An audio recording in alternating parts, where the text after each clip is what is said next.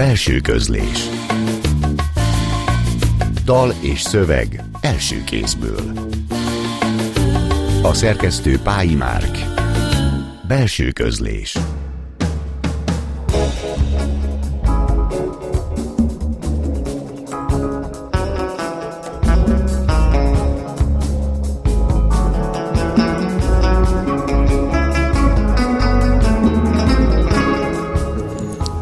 Jó estét kívánok! A Klubrádió zenés irodalmi műsorának mikrofonjánál Szegő Jánost hallják. Ebben a műsorban már megszokhatták, hogy hétről hétre egy költőt vagy egy írót mutatunk be, aki felolvassa szövegeit és megmutatja a számára meghatározó zenéket is. A mai adás vendége a Horváth Péter ösztöndői legutóbbi friss díjazottja, hisz decemberben adták át a díjat, Kormányos Ákos költő. Őt köszöntöm telefonon, közvetlen közvetettséggel. Halló Ákos, hallasz? Igen, itt vagyok, sziasztok! Szia, köszönjük szépen, hogy elfogadtad a meghívásunkat, és a, fogadtad a hívásunkat is, és hat gratuláljak a születésnapodhoz is, hisz a minap, négy nappal ezelőtt ünnepelted a 30. születésnapodat. Ugye, jól uh, tudom? Igen, igen, hadd köszöntsem a hallgatókat is elsősorban. Uh, igen, jól tudod, uh, négy napja a harmadik X-et is így behúztam. Vissza tudsz emlékezni a tizedik és a huszadik születésnapodra? Tizedikre annyira nem, a huszadikra igen. Uh-huh. De mhm. nem, nem, nem, nem tudnék konkrét ö, ö, eseményt mondani, hogy pontosan mi történt, de, de a hangulatra igen, akkor már azért egyetemista voltam. Szegeden, akkor ugye? Már Szegeden éltem, igen, illetve hát akkor még félig itt, félig ott éltem. Ö, szoktam mondani viccesen, hogy ö, hogy hát attól függ, hogy mikortól értem itt, hogy kit kérdezünk. Ha anyukámat, akkor egy későbbi időpontot fog mondani, ha engem, akkor egy korábbi. Uh-huh. De hogy addigra én már itt voltam, itt voltam egyetemista is, kollégiumban laktam Szegeden, igen.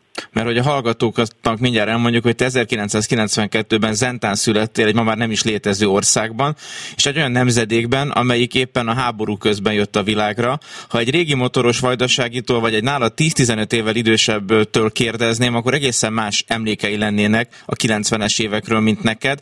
Neked mik az első asszociációid? Ugye az egyik versetben nagyon részletesen megírod, hogy egy kézbőrönd mindig ott volt a előszobában, hogyha jönnének a bombák. Igen, és nem csak az számít szerintem, hogy, hogy, hogy milyen korban, hanem az is, hogy hol. Uh-huh. Szóval én, én Zentán születtem, Zenta az egy olyan város, ahol azért többségében magyarok élnek, és éltek akkor is, és én nagyon-nagyon két, tehát a, a bombázáson kívül egyébként én ezt a, a, a szerb-magyar konfliktust sokkal később éltem meg. Nekem nem volt az gyerekkoromban, hogy el kellett hagyni szórakozó helyet, mert hogy, mert, mert, hogy magyar vagyok. A környező településeken ez rendszeres volt. Egyébként a, a, a, tehát nekem nagyon kevés, kevés emlékem van a gyerekkoromból, azt uh, itt rögtön hozzátenném, hogy egyébként közben pszichológus lettem, és ez azért fontos, mert pszichológia szakon, amikor egyszer tanultuk, hogy hány éves korban már milyen sok emléke van az embernek, akkor nekem olyan fura volt, hogy nekem nincs. Uh-huh. És később, amikor én magam is terápiába elkeveredtem, hiszen pszichológusoknak Magyarországon kötelező maguknak is elmenni terápiába, akkor ezt a témát felhoztam a terapeutámnak, és ő mondta, hogy ez gyakori, a, valószínűleg a, a sok szorongás, a, a, amit gyerekként megéltünk, az igazából ezeket az emlékeket elhomályosította. És nagyon, nagyon kevés emlékem van, amit, amit megírtam, az, az egy konkrét emlék, igen, hogy, hogy mindig volt szendvics, meg víz egy táskába, hogyha indulni kell, menekülni kell, akkor tudjunk indulni, igen, ezt a szendvicset a mai szervelnök is nagyon kedvesen már a magyaroknak fölkínálta a 90-es években egyébként, hogy mindig legyen náluk, de eh, nem feltétlenül jó szándékkal tette. Úgy kell elképzelni ezeket az emlékeket, mint egy flopit, amit gyakorlatilag folyamatosan veszek töröltél, hogy mindig, mindig üres legyen, ugye? Na, azt hiszem, hogy igen, ez, ez egy jó, jó megfogalmazása ennek. Um, illetve a, a, annyiban talán nem is törlés, hogy elvileg ugye nem felejtünk semmit, csak inkább nem jutok hozzá a flopihoz, uh-huh. tehát hogy nincs hozzá már olvasóm. Ezek a metaforák nem véletlenül jutottak az eszembe, mert a Töredezettségmentesítés című második kötetedről is majd fogunk beszélgetni, de előtte még a Paraván mögé is bepillantunk, ami az első kötetet címe, de adásunk szellemébe most jöjjön az első felolvasás, és utána pedig az első zene is kormányos Ákos választásából, úgyhogy akkor megkérnélek, hogy olvasd fel a mai első verset. Muszáj Herkules. Először is hallom, ahogy csoszogsz a padlón. Aztán a vízforraló hangját. Majd a budi ajtó csapódása. Nyekereg a WC ülőke, és végül magát az aktust, ahogy reggel pisilsz. A nadrágod, ahogy azt letolod, úgy gyűrkéled le több szakkádikus, erőszakos mozdulattal, amíg a csípőd alá nem fejted, és végre legördül. Aztán persze a bugyid. A kezed, ahogy ujjaid a gumi és a bőröd közé hatolnak, és azt is eltávolított határozottan. Ráülsz a vécére, és a csésze alig egyetlen árnyalattal fehérebb, mint a combjaid. És persze a puncid. Pisilsz. A csöppeket is rajta. Átnedvesedik, szagosodik. Meg persze a budi papírt. A kezed áttörölgeti a pisis puncid, és aprólékosan mindez vissza. Az összegyűlt bugyi kisimul ráhajlataidra. A nadrágot átrángatod a csípődön, lehúzod a vécét. Mindaz, amit kispriccelsz magadból, sőt, talán nem is te, hanem általad, a zsigereid, a szerveid önkívületedben dolgozták meg az anyagot. Mindez ráadásul nem akárhol történik, hanem a közös térben, a mi terünkben. Ott, ahol te épp pisilsz, ott tíz perccel később én is pisálhatok. És újra, meg újra lepörgethetem a képek zuhatagát. Pisálhatok a te pisilésedre gondolva. Nem utolsó sorban mindkettőnk felett ott van az erőszak is. Nem tudsz nem pisilni. A zsigereid, a mechanizmusaid kontrollt gyakorolnak. És pisilésed hatalom felett is, mert hallgatnom muszáj, elképzelnem muszáj, végig gondolnom muszáj, merevednem muszáj, belét szeretnem muszáj.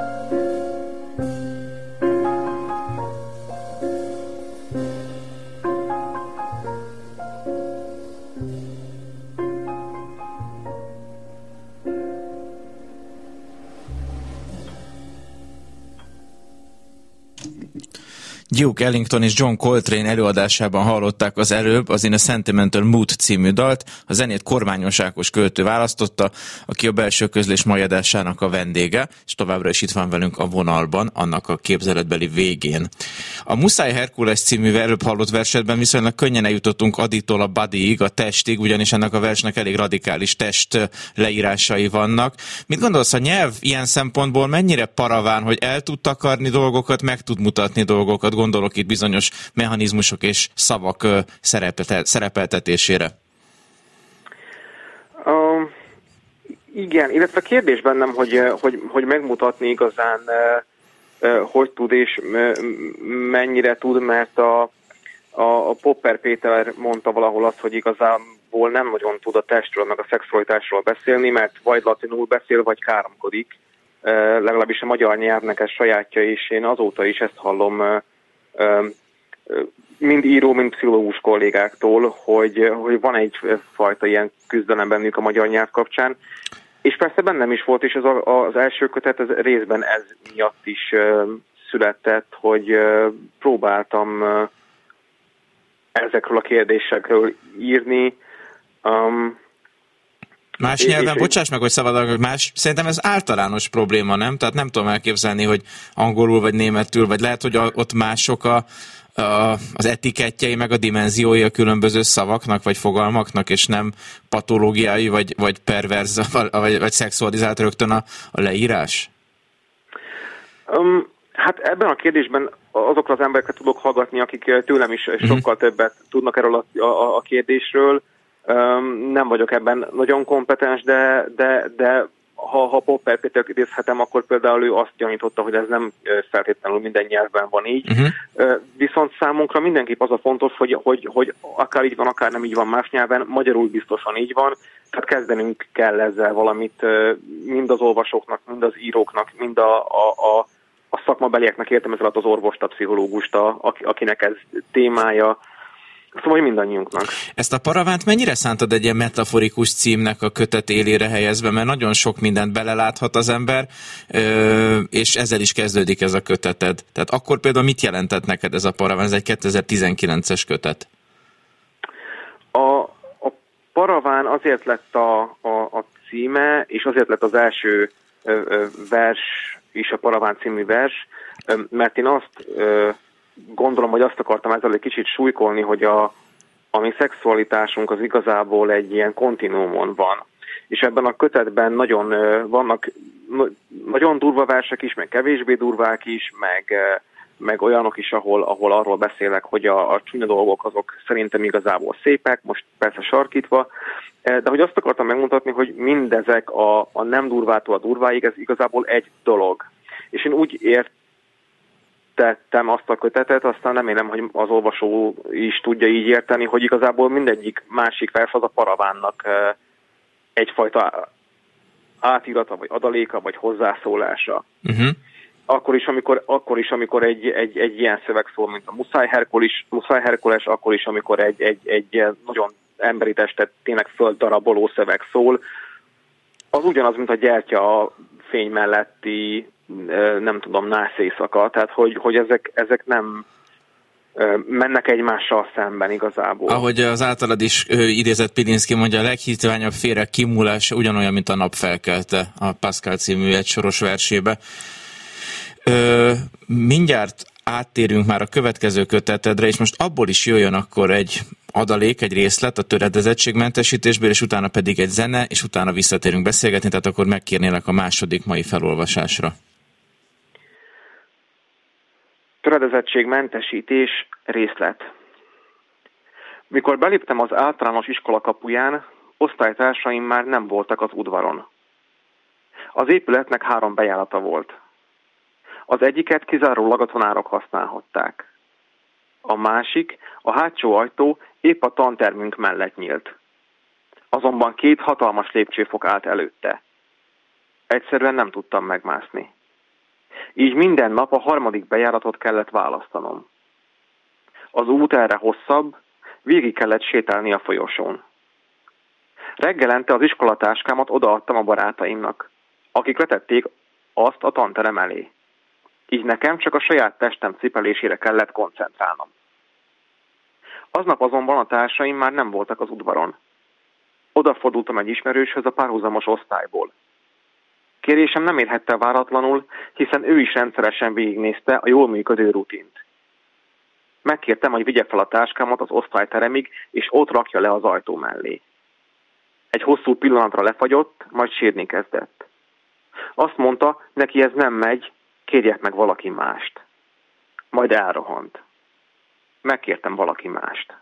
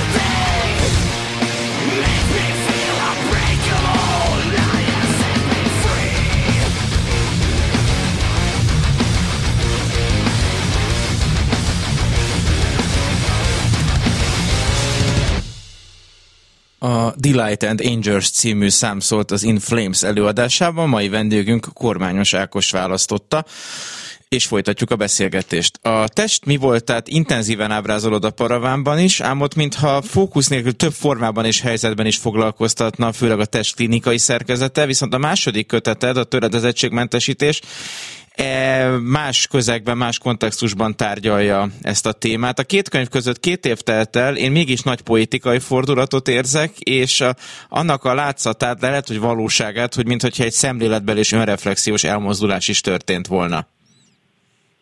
Nem akarok pszichologizálni a pszichológus költővel, úgy, de te hogy látod mindezt? Um, szóval, hogy érdekes a kérdés. Nyilván a, a pszichológus se pszichológizáljon saját magával egyébként, úgyhogy nehéz erre válaszolnom. Biztos, hogy van változás olyan szempontból is, hogy én az első kötetet azt mindenképp test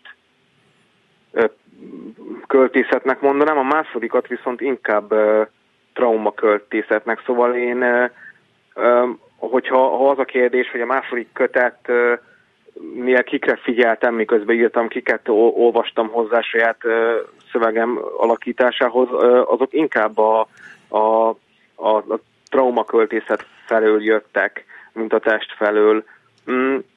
Érdekes, a, én az saját... önéletrajziság, bocsáss meg, hogy megint a szabadba vágtam, én az önéletrajziságot és ezt a konfessziót éreztem nagyon erősnek, ami nyilván egy trauma köré szerveződik, vagy a trauma elbeszélhetősége köré szerveződik, de hallgatóknak mondjuk el, hogy alcíme szerint a kötet verses vallomás, és a könyvben cím nélküli szövegek sorjáznak, egyes, sem, egyes szem első szemében beszél egy mozgásában akadályozott, idézet a könyvből, megváltozott munkaképességű ember, olyan történeteket, amelyek gyerekkorától mostanáig megnehezítették az életét ezt a rövid leírás nem tudom, hogy helytállónak tartod-e. Uh, igen, uh, ugye ezt uh, Szilasi László írta a fülszövegben, uh, vagy a de hogy ő írta a fülszövegben, és az hozzá tartozik, hogy uh, nyilván az önéletrajziság onnan ismerülhet fel, hogy uh, én egy mozgássérültséggel élő személy vagyok. Um, és igen, ez volt a, a, a, az egyik legfontosabb kérdés, hogy hogyan tudom ezt, uh, hogyan tudok erről a számomra fontos témáról uh, nem is beszélni, mert beszélni azt hiszem, hogy tudtam róla korábban is, de hogy hogy tudok egy irodalmi uh, alkotást csinálni, ami elsősorban irodalom akar lenni, és nem pedig, uh, nem pedig bármi más, tehát nem uh, uh, érzékenyítés, uh, nem beszámoló, hanem, hanem, egy, hanem egy irodalmi mű elsősorban. Ehhez magadból is egy figurát, egy alakzatot kellett valahol teremtened, nem?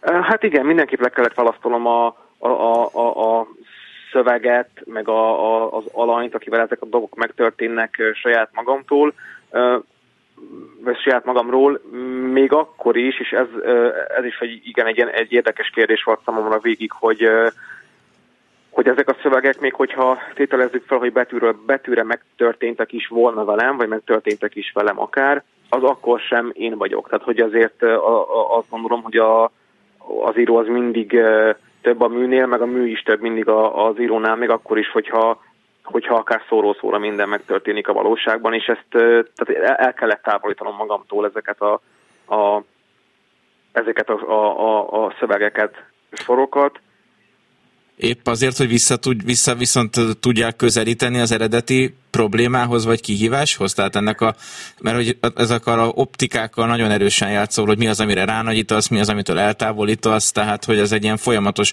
mozgás a kötetben. Um, igen, egyrészt ezért, um, másrészt azért is, mert uh, egyébként könnyen lesz öncélú, öncélú a szöveg. Tehát, hogy uh, attól tartottam végig, hogy uh, hogy jaj, ne az legyen, hogy mondjuk engem, mint az írót sajnálni kell a végén, vagy hogy feldítek, mert mondjuk megírok benne olyan egy-két eseményt, ami, ami, ami mondjuk személy szerint esetleg még bennem felokoz rossz élményeket, akkor, ak- akkor az nem lesz jó irodalom, mert, mert valahogy bele csempésződik az, hogy nekem még ezzel kapcsolatban van rossz érzésem, és ez, ez pedig öncélúsághoz vezet. Éppen ezért kellett távol tartani a szöveget. Akkor most viszont megkérek, hogy hajolj közel a papírhoz, és egy újabb részletet olvas fel ebből a nagyszerű kötetből, utána pedig zenével folytatjuk az adást. Sakkedzésre biciklivel jártam. Egy eldugott kis utcába. Fémszínű csillagókerékpáram volt. Itt-ott rozsdafoltos, pedig az elárufújtó szerint be volt vonva rozsdamentes anyaggal. Az edzések vége felé gyakran izgultam. Egyre többször fordult elő, hogy nem tudtam átdobni a lábam a bicikli vázán. Erről senkinek sem beszéltem. Két kézzel kellett belekapaszkodnom a kormányba, majd egy hatalmas lendülettel felhúzni a lábam, hogy lábfejem beakadjon a vázba. Onnan a fémen csúsztatva már át tudtam helyezni a lábszáram a combom. A lendület fontos, hirtelen robbanó mozdulattal kellett feldobnom lábfejem a kerékpár csontjára. Nem szabad szépen emelni, fél útig sem tudtam kontrollálni alsó végtagjaim. Mindeközben a robbanásnál, a csúsztatásnál, a kormányba kapaszkodásnál végig egyensúlyozni, nehogy a mozdulatsor közepette a betonon találjam magam. Egy ideje ez a robbanó emelés nem akarta megfelelő magasságokba repíteni lábfejem. Csak sokadik alkalomra zihálva sikerült végrehajtanom a már felismert feladatsort. Aznap azonban sokadikra sem ment.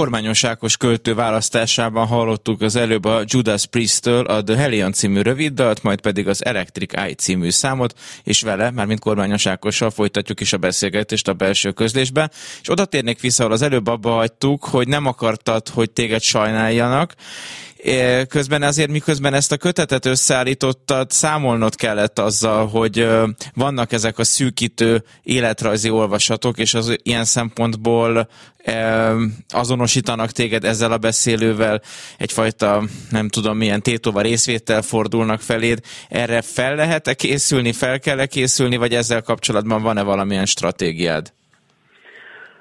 Uh, ez egy nagyon élő kérdés most bennem. Néhány hónap jelent meg a kötet, és szerencsére egyre több siker éri. Egyre többen olvassak ennek kapcsán is, és egyenlőre még nem találkoztam, a saját bőrömön nem éreztem ilyen típusú felénfordulást, miközben, tehát egyelőre még csak fejben próbálom átgondolni, hogy, hogy mit lehet egy ilyen helyzettel kezdeni. Öm, féltettek is a, a körülöttem lévő emberek a, a szerkesztőmmel, Lofonc Klemenemesével egy nagyon jó barátságban is vagyunk, és emlékszem, hogy ő is kifejezte, hogy, hogy hogy ő is azért, mint barát, tud ezen egy picit aggódni, ami nekem egyrésztről jó esett, másrésztről viszont én ne, tehát hogy nekem az volt az utolsó, tehát az, az volt az utolsó mondat saját magam felé, hogy egyszerűen bele kell állni a témába mert egy fontos téma, és, és kell róla beszélni, aztán megjöjjön, aminek jönnie kell, tehát valahogy majd megküzdök, megküzdök vele. És hát az irónia meg az önirónia azért erősen immunizálja szerintem ezt a kötetet, tehát nagyon sokszor olyan pontokon a leg, legerősebb iróniával élsz, ami, ami egy kicsit szerintem levédi adott esetben ezt a fajta ö, túltapintatos olvasatot, ha megengedhető egy ilyen kifejezés. Um, igen, azt gondolom, hogy sikerült ö, ö, megfelelő mennyiségű iróniát, humort ö, belevinni ahhoz, hogy ö, hogy ennek egy kicsit elvegyük az élét, illetve, illetve mindenképp azt akartam, hogy valahogy a vége pozitív van csapódjon le, és azt gondolom, hogy ezt is sikerült, sikerült pont annyira fölé felé ívelő véget csinálnunk neki, ami, ami azért nem is egy ilyen hurrá optimizmus, nem is egy ilyen föltől elragadtatott a mozgássérültnek minden ugyanolyan, mint hogyha nem lenne az, ez nyilván hazugság lett volna, de hogy mégis, még, még, mégis sikerült nagyon pozitívra megírni a végét, amiben tudok, ami mellé tudok állni. És hát talán is van ebbe a kötetben, mert egy nagyon egy radikálisan mellérendelt szövegtérben a szövegek 90%-a ebbe az egyes szem első személyű tónusban szól, de van két másik szólam is a kötetben, az egyiket én a külvilág stigma gyűjteményének nevezném, a másik pedig valamilyen organikus elemi létezésnek a lehetőségét villantja fel, és ez, ez a kötet végén nagyon erősen megjelenik. Effektíve ebbe a szerkezetbe, ebbe az ívbe íródtak a szövegek, vagy a végén puzzle raktátok ki ezt a struktúrát? A, ezek a lírai szövegek, amiket lehet szoktam is, tehát középső szövegeknek is szoktam őket nevezni, hiszen a, az egyesztemásos személybe szövegek azok balra vannak zárva, középre ezek a, a, a, a lírai szövegek, és jobb oldalra pedig a, ezek a, a külvilágból jövő gondolatok. Um, a, a, a közvilágból jövő gondolatok az, az a legérdekesebb talán, mert az, az nem volt benne az utolsó pillanatig. Már másnap reggel indult volna a nyomdába a kötet, és nem tudom, mi történt velem előző este, de ilyen fölcsattanva egyszer csak azokat megírtam, és elküldtem a szerkesztőnek, hogy reggel így küld már nyomdába létszi, meg előtte nézd át, és ő átnézte, és így küldte el a nyomdába. A, a, a, a többi, tehát a, a az egyes személyes szövegek, meg ez a lírai rész az pedig együtt íródott. Uh-huh. Tehát az, az egy ilyen nagyon megtervezett, az, hogy kicentizett, az talán túlzás lenne mondani, de átgondolva, szisztematikusan csináltam, és hát lett egy csavar, vagy meglepetés számomra is a végében, meg hát nagyon meglepődött persze a, a, a kiadó is, főleg a szerkesztő, amikor utolsó este még történt egy ilyen egyébként elég nagy változás. Mi viszont ki vagyunk centízve, hogy most megkérnélek a következő harmadik felolvasásra, utána zenés, utána még beszélgetünk kormányos Ákossal. Jobb kezemmel bele kellett kapaszkodnom a térdembe. Bal kezemmel pedig a falra felszerelt, eredetileg fehér, mostanra megsárgult kapaszkodóba. Még jó, hogy a térdem vastagabb a combomnál. Épp miatt tudok jól megkapaszkodni. Nyaranta szembe kell néznem a panel problémáival. A pokoli melegben izzad a tenyerem és a combom. Aznap épp nem volt otthon senki. Fáradt voltam. Az egyetlen lehetőségem kimászni a nappaliba. Bal kézzel a kapaszkodót markoltam, jobb kezemmel az ajtófélfát és lassan előre csúsztam. Egészen óvatosan, bár tudtam, térdem így is fájdalmasan fog belekoppanni a csempébe. A tét nem az, hogy összeverem-e magam, hanem hogy mennyire. Amint leérkeztem a következő gondolatom, hogy előre ne essek.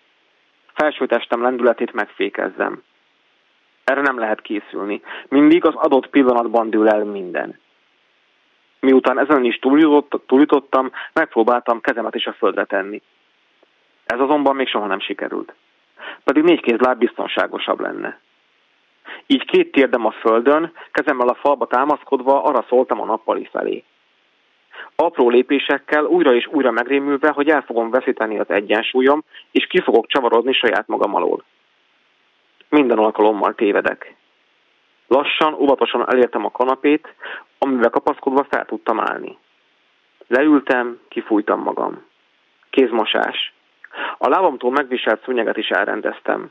Leültem a tévé elé, és akkor hasított belém a fájdalom, nem a térdemből, hanem véresre karcolt lábfejemből.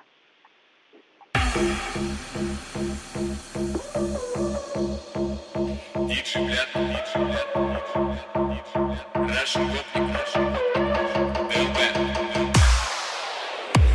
track speed, водка no limit Watching me on Pornhub, Siberia, Paris transit I like Kazakhstan, I like Maria and Juan Do you like my pretty pussy? Direct Instagram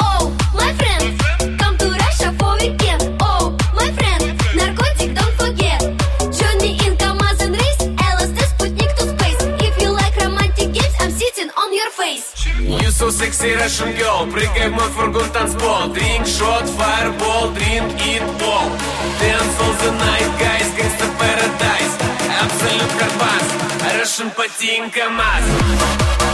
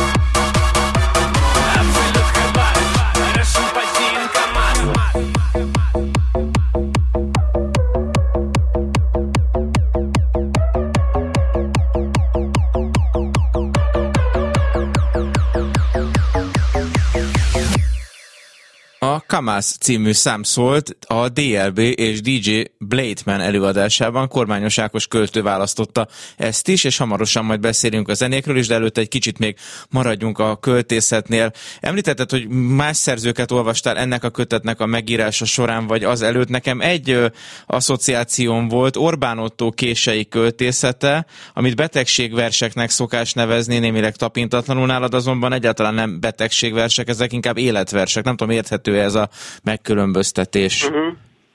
Neked meg voltak ezek az Orbán Otto versek, ahol a élete végén a korból adódó mozgás problémáiról próbál írni?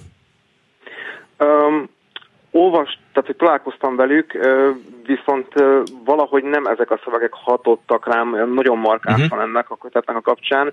Um, a, ami nekem egy ilyen nagy aha élmény volt, az a, a, a Terék Annának a halott nők, uh-huh. ami, ami témájában más, de én egészen addig nem igazán tudtam, hogy ehhez a témához hogyan tudok hozzányúlni, majd a sajátomhoz hogyan tudok hozzányúlni, és amikor a halott nőket olvastam, akkor mintha egy pillanat alatt összeállt volna a fejembe, hogy oké, okay, hogy lehet még ha egészen más jellegű traumákról is, de ilyen traumákról jól írni. Ő az, aki nagyon nagyon nagy hatással volt erre a, erre a vagy az ő költészete, vagy, az a, vagy az a kötet meg igazán nagy hatással ezzel a, a, erre a kötetre. Ezt a kötetet, a töredezettségmentesítést, amire a Horváth Péter ösztöndíjat is megnyerted, jellemző az epikai intonálás, hogy a lépcsőzetesen építkezik a kötet, és a lépcső eleve egy nagyon fontos metafora. Olvasóként azon töprengtem, hogy a próza esetleg lehet a következő lépés vagy lépcsőfok. Van erre valamilyen rálátásod, vagy pláne ráhatásod? Uh, sokan, valahogy velem kapcsolatban fel, szokott merülni a, a, a prózaírásnak a, a kérdése, mármint hogy másoknak. Uh, és ezt annyiszor megkaptam már, hogy most már uhatatlanul én is Most már ki kell találni valami jó dumát erre, vagy írni kell kezdeni. Vagy írni kell, igen. Most nem olyan sokára, ha minden igaz, meg fognak jelenni publikálni fogok prózát. Egyébként én is azt gondolom, hogy azért a paraván is, meg ez a, ez a töredezettségmentesítés is, tehát nagyon-nagyon prózaiasan írok, prózaiasak a mondatok, és ez a abszolút a, már az első kötetnél is jelen volt, ott a, a, a ipografikussal beszélgettük például, hogy ő azért csinált non-figur, Szabó Eszterről van uh-huh. azért csinált nagyon non-figuratív ábrákat a szövegeim mellé, hogy egy kicsit ellensúlyozva legyen az, hogy, hogy ilyen kicsit egy lírához képest nagyon megfoghatóak a szövegeim vagy a mondataim. Úgyhogy fogok ezzel próbálkozni a, a, a jövőben, illetve hát ez a, a, a töredezettségmentesítése vélet, nem véletlenül lett nem verses kötet, uh-huh. hanem egyébként a, a, a prózaversoknak az elméletét olvastam még hozzá, tehát nem csak más költőket, hanem hanem meg a versesregényeknek az elméleti hátterét, ugye én nem, nem irodalmár vagyok, szakmámat tekintve, de sok irodalmár ismerősömtől kértem anyagot, mit olvassak, ilyen verses regényhez közelebbnek látom uh-huh. már ezt a töltözettségmentesítést is. Akkor ezek után megkérlek, hogy az utolsó verset olvast fel a mai adásba, utána pedig három rövid Kurták György tétel jön Kafka töredékekből, és az utolsó beszélgető blokkunk. Ha kellően lassan veszek levegőt, ha kellő határozottsággal fogom a kezed, ha kellő gyengétséggel ölellek, ha kellően lassan veszek levegőt, olyan lassan, hogy már nem jut elég oxigén az agyamnak, akkor egy ponton kifordulok testemből és átfordulok beléd. Ilyenkor nem szabad megijednem, mert a húsom visszaránt. Megőrzem nyugalmam.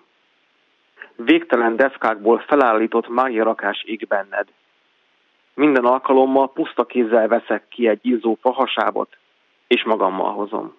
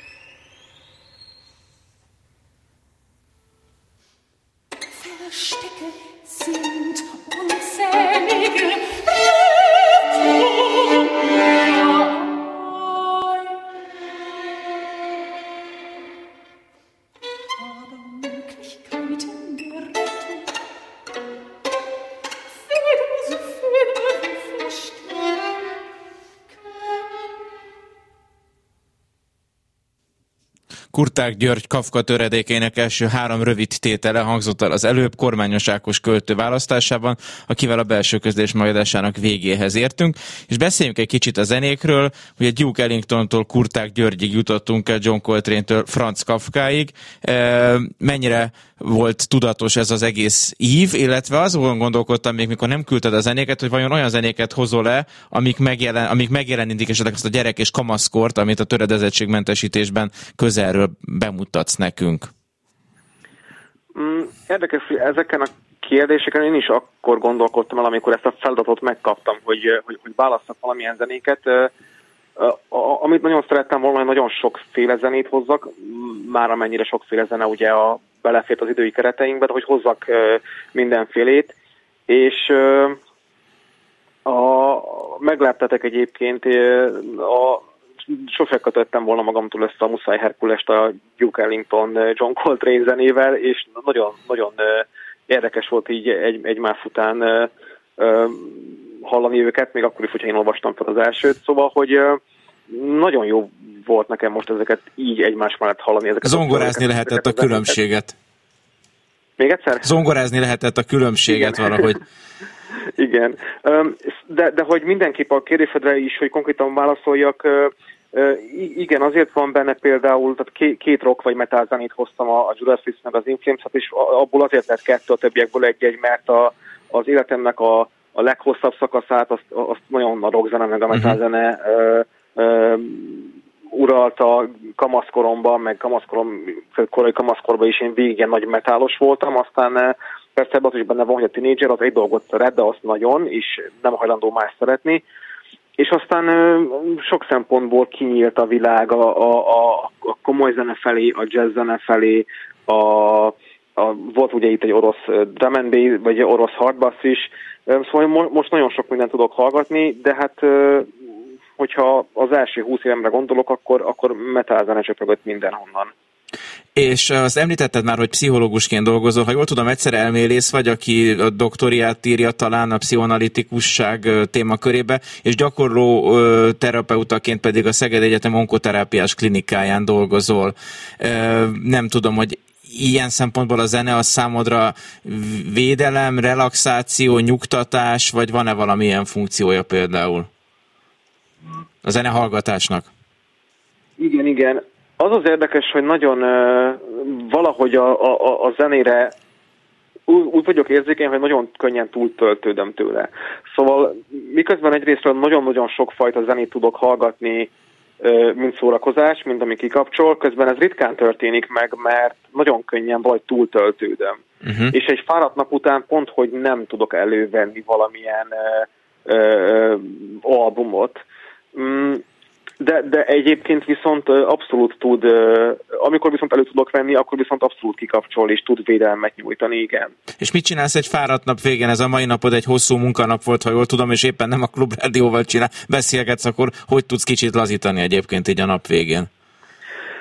Um, hát a nap végén több, több, verzió van, a, a, van az olvasás, szeretek főzni, ez annyiban össze tud függeni a mozgássérültséggel, hogy, hogy egészen egészségesen kell táplálkoznom ahhoz, hogy minél jobban legyek fizikailag, és akkor ennél fogva megtanultam főzni, illetve hát most ez a, a, a PHD-s mondat után nem ez a legjobb mondatom, de hogy hát nagyon tudok régi romkomokat nézni a Netflixen.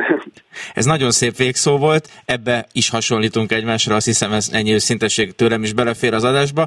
Nagyon köszönöm, hogy itt voltál velünk, még egyszer gratulálok a Horváth Péter ösztöndi tavalyi megnyeréséhez, és hogy behoztad ezeket a számomra is ismeretlen izgalmas zenéket, és hogy felolvastál a versekből is, és további jó munkát kívánunk neked viszont hallásra és a jövő héten Martonéva várja önöket. Én addig búcsúzom a hangmérnök Csorba László nevében, és megköszönöm figyelmüket, további szép estét kívánok. A műsorvezetőt Szegő Jánost hallották.